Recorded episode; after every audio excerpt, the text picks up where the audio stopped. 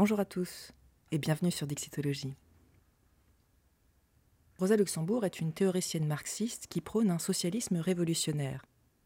Dans un pamphlet de 1898 intitulé Réforme sociale ou révolution, elle critique l'aile réformiste de son parti, le SPD, Parti social-démocrate d'Allemagne. Difficile de croire en effet que Rosa Luxembourg et Gerhard Schröder sont du même parti. Pourtant, c'est bien le cas. Il faut dire que le SPD, le plus vieux parti politique d'Allemagne, a bien changé depuis sa création en 1875. Cette métamorphose idéologique au sein du SPD, c'est précisément ce que combat Rosa Luxembourg. Elle dénonce les théories réformistes représentées par Edward Bernstein comme une trahison du socialisme révolutionnaire que défendait jusqu'alors le parti. Les critiques de Rosa Luxembourg trouvent d'ailleurs un certain écho au moment de leur parution, et le réformisme est mis en minorité au congrès du parti en 1898, 1901 et 1903.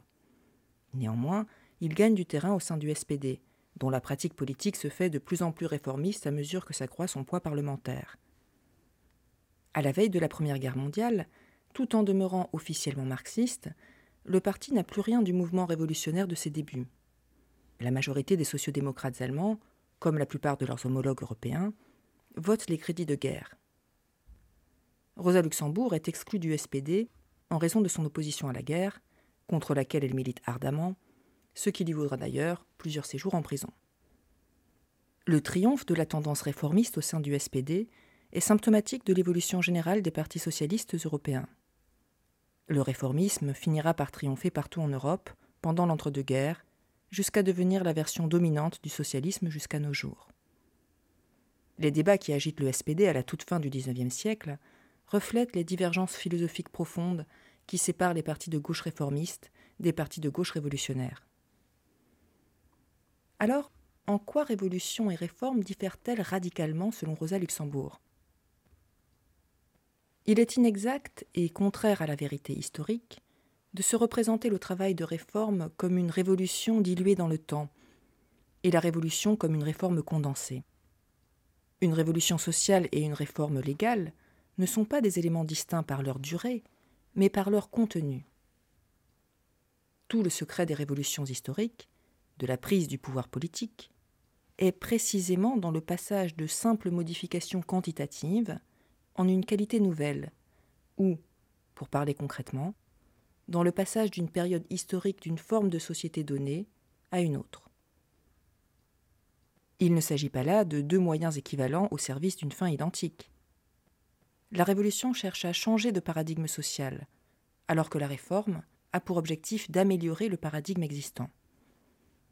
La réforme légale et la Révolution ne sont donc pas des méthodes différentes de progrès historique, que l'on pourrait choisir à volonté comme on choisirait des saucisses chaudes ou des viandes froides au buffet, mais des facteurs différents de l'évolution de la société de classe, qui se conditionnent et se complètent réciproquement, tout en s'excluant.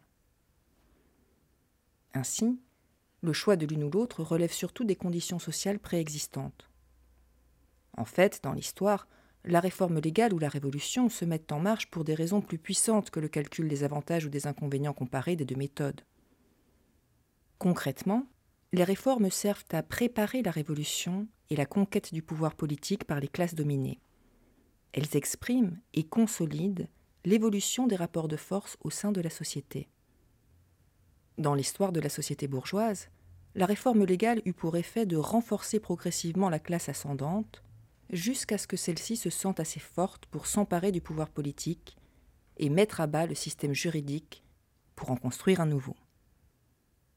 Par elles-mêmes, ces réformes ne suffisent pas à changer de paradigme social.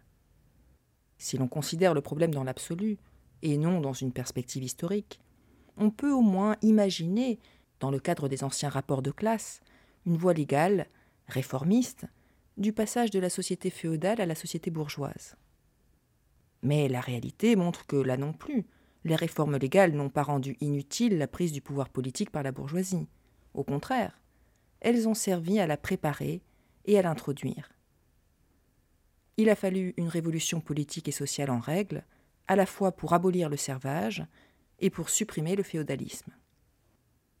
Pour Rosa Luxembourg, c'est encore plus vrai dans le cadre des sociétés capitalistes. On pouvait, à la rigueur, envisageait de transformer les inégalités juridiques de la société féodale par des réformes graduelles, car elles étaient définies par des rapports juridiques bien déterminés. Mais, sous le régime capitaliste, les citoyens sont le plus souvent égaux en droit.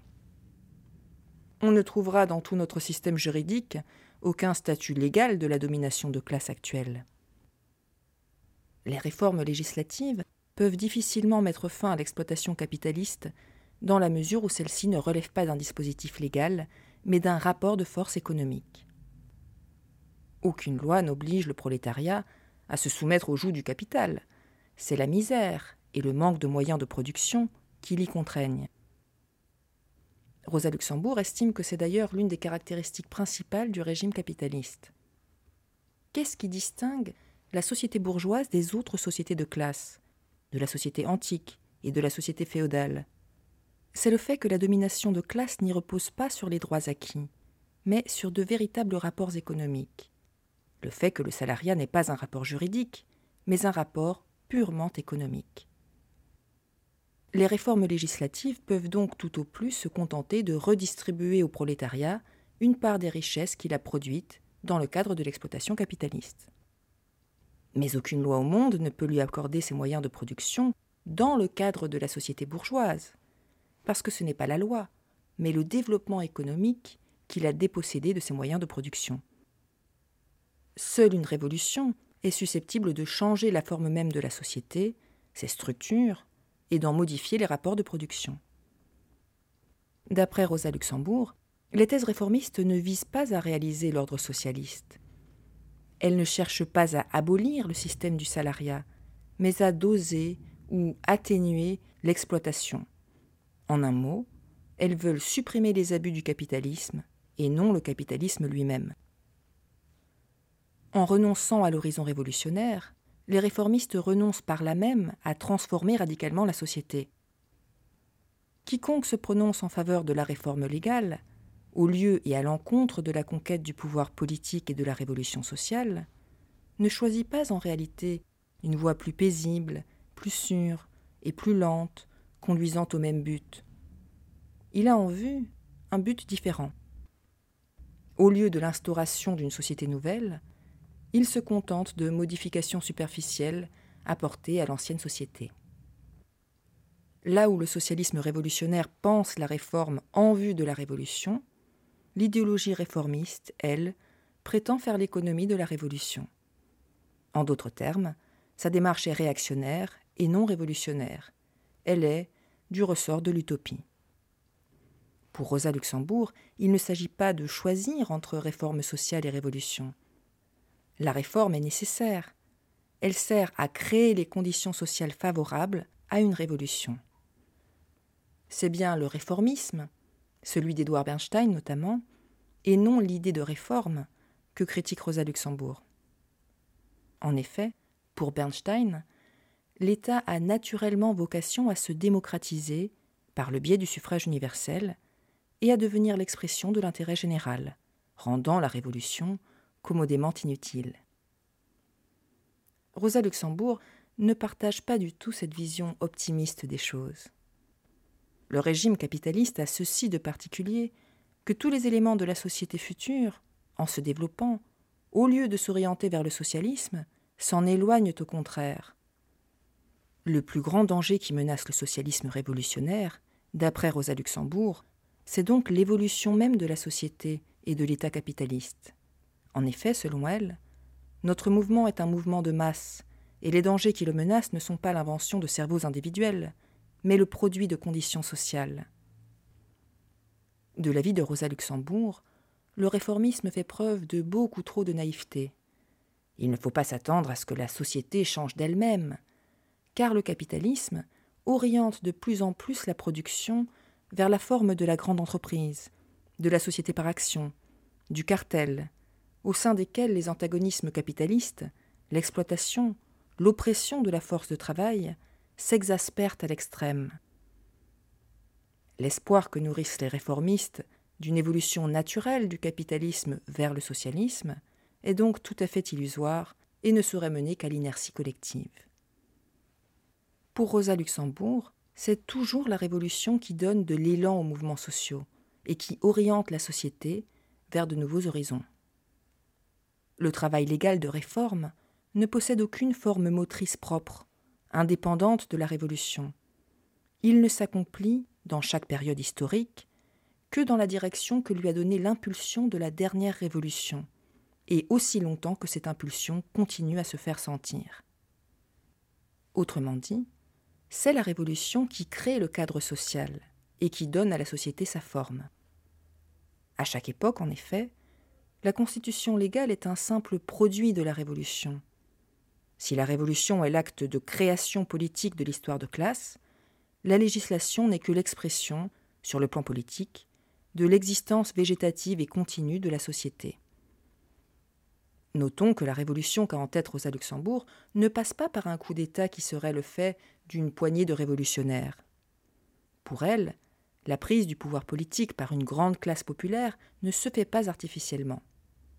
C'est là toute la différence entre des coups d'État de style blanquiste, accomplis par une minorité agissante, déclenchés à n'importe quel moment, et en fait toujours inopportunément, et la conquête du pouvoir politique par la grande masse populaire consciente.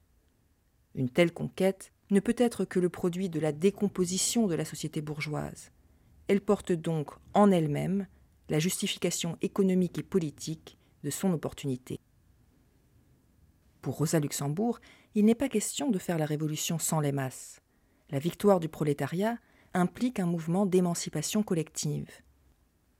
L'originalité de ce mouvement réside en ceci. Pour la première fois dans l'histoire, les masses populaires décident de réaliser elles-mêmes leur volonté en s'opposant à toutes les classes dominantes.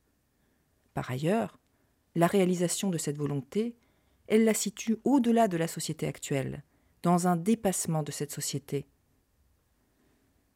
la Révolution a donc toujours pour horizon de dépasser le système social en vigueur, d'en redéfinir les structures politiques, économiques et juridiques, pour construire une société fondamentalement nouvelle. Bien sûr, une révolution ne peut se décréter. Elle surgit lorsque les contradictions du système en place deviennent intenables. Sauf en certains cas exceptionnels, la prise du pouvoir politique implique une situation politique et économique parvenu à un certain degré de maturité. Bien qu'il soit toujours l'heure de la révolte, ce qui pose véritablement problème, c'est la conquête durable du pouvoir politique. Si l'on considère les conditions sociales de la conquête du pouvoir, la révolution ne peut donc se produire prématurément. Si elle est prématurée, c'est du point de vue des conséquences politiques lorsqu'il s'agit de conserver le pouvoir. Rosa Luxembourg est parfaitement consciente des difficultés que pose cette conquête durable du pouvoir politique et des nombreuses défaites qui doivent paver le chemin des victoires futures. Mais ces échecs répétés sont à envisager comme un apprentissage collectif sur le temps long, un apprentissage nécessaire qui est le seul susceptible de préparer les classes dominées à une lutte victorieuse. Cette conquête prématurée du pouvoir politique est inévitable, parce que ces attaques prématurées du prolétariat constitue un facteur, et même un facteur très important, créant les conditions politiques de la victoire définitive. En effet, ce n'est qu'au cours de la crise politique qui accompagnera la prise du pouvoir, au cours de longues luttes opiniâtres, que le prolétariat acquérera le degré de maturité politique lui permettant d'obtenir la victoire définitive de la Révolution. D'après Rosa Luxembourg, les échecs révolutionnaires ne sont pas inutiles dans la mesure où ils contribuent aux victoires futures. Ils constituent en quelque sorte des jalons historiques sur le long chemin de l'émancipation des masses. À l'inverse des réformistes qui renvoient la révolution aux calendes grecques, Rosa Luxembourg conseille au SPD de préparer le terrain révolutionnaire par la pédagogie et l'organisation des classes dominées. Il s'agit d'éduquer et de renforcer la volonté des masses. L'éducation de cette volonté ne peut se faire que dans la lutte permanente contre l'ordre établi et à l'intérieur de cet ordre. Rosa Luxembourg estime que le socialisme doit être un mouvement de masse au projet radical. Rassembler la grande masse populaire autour d'objectifs situés au-delà de l'ordre établi, allier la lutte quotidienne avec le projet grandiose d'une réforme du monde, Tel est le problème posé au mouvement socialiste. Ce qui doit guider son évolution et sa progression, c'est le souci d'éviter deux écueils. Il ne doit sacrifier ni son caractère de mouvement de masse, ni le but final. Il doit éviter à la fois de retomber à l'état de secte et de se transformer en un mouvement réformiste bourgeois. Pour le socialisme révolutionnaire que défend Rosa Luxembourg, la démocratie a un rôle central à jouer, parce que la démocratie est un outil essentiel à la conquête du pouvoir par les masses populaires. La démocratie est peut-être inutile, ou même gênante pour la bourgeoisie aujourd'hui. Pour la classe ouvrière, elle est nécessaire, voire indispensable. En effet, la démocratie joue un double rôle, à la fois politique et pédagogique. Elle est nécessaire parce qu'elle crée les formes politiques, auto-administration, droit de vote, etc., qui serviront au prolétariat de tremplin et de soutien dans sa lutte pour la transformation révolutionnaire de la société bourgeoise. Mais elle est aussi indispensable parce que c'est seulement en luttant pour la démocratie et en exerçant ses droits que le prolétariat prendra conscience de ses intérêts de classe et de ses tâches historiques. Dans cette perspective, la démocratie ne saurait être une fin en soi. Elle est avant tout le moyen de transformer la société. La démocratie est la condition nécessaire, mais non suffisante, d'un changement de paradigme social. En un mot, la démocratie est indispensable, non pas parce qu'elle rend inutile la conquête du pouvoir politique par le prolétariat, au contraire, elle rend nécessaire et en même temps possible cette prise du pouvoir.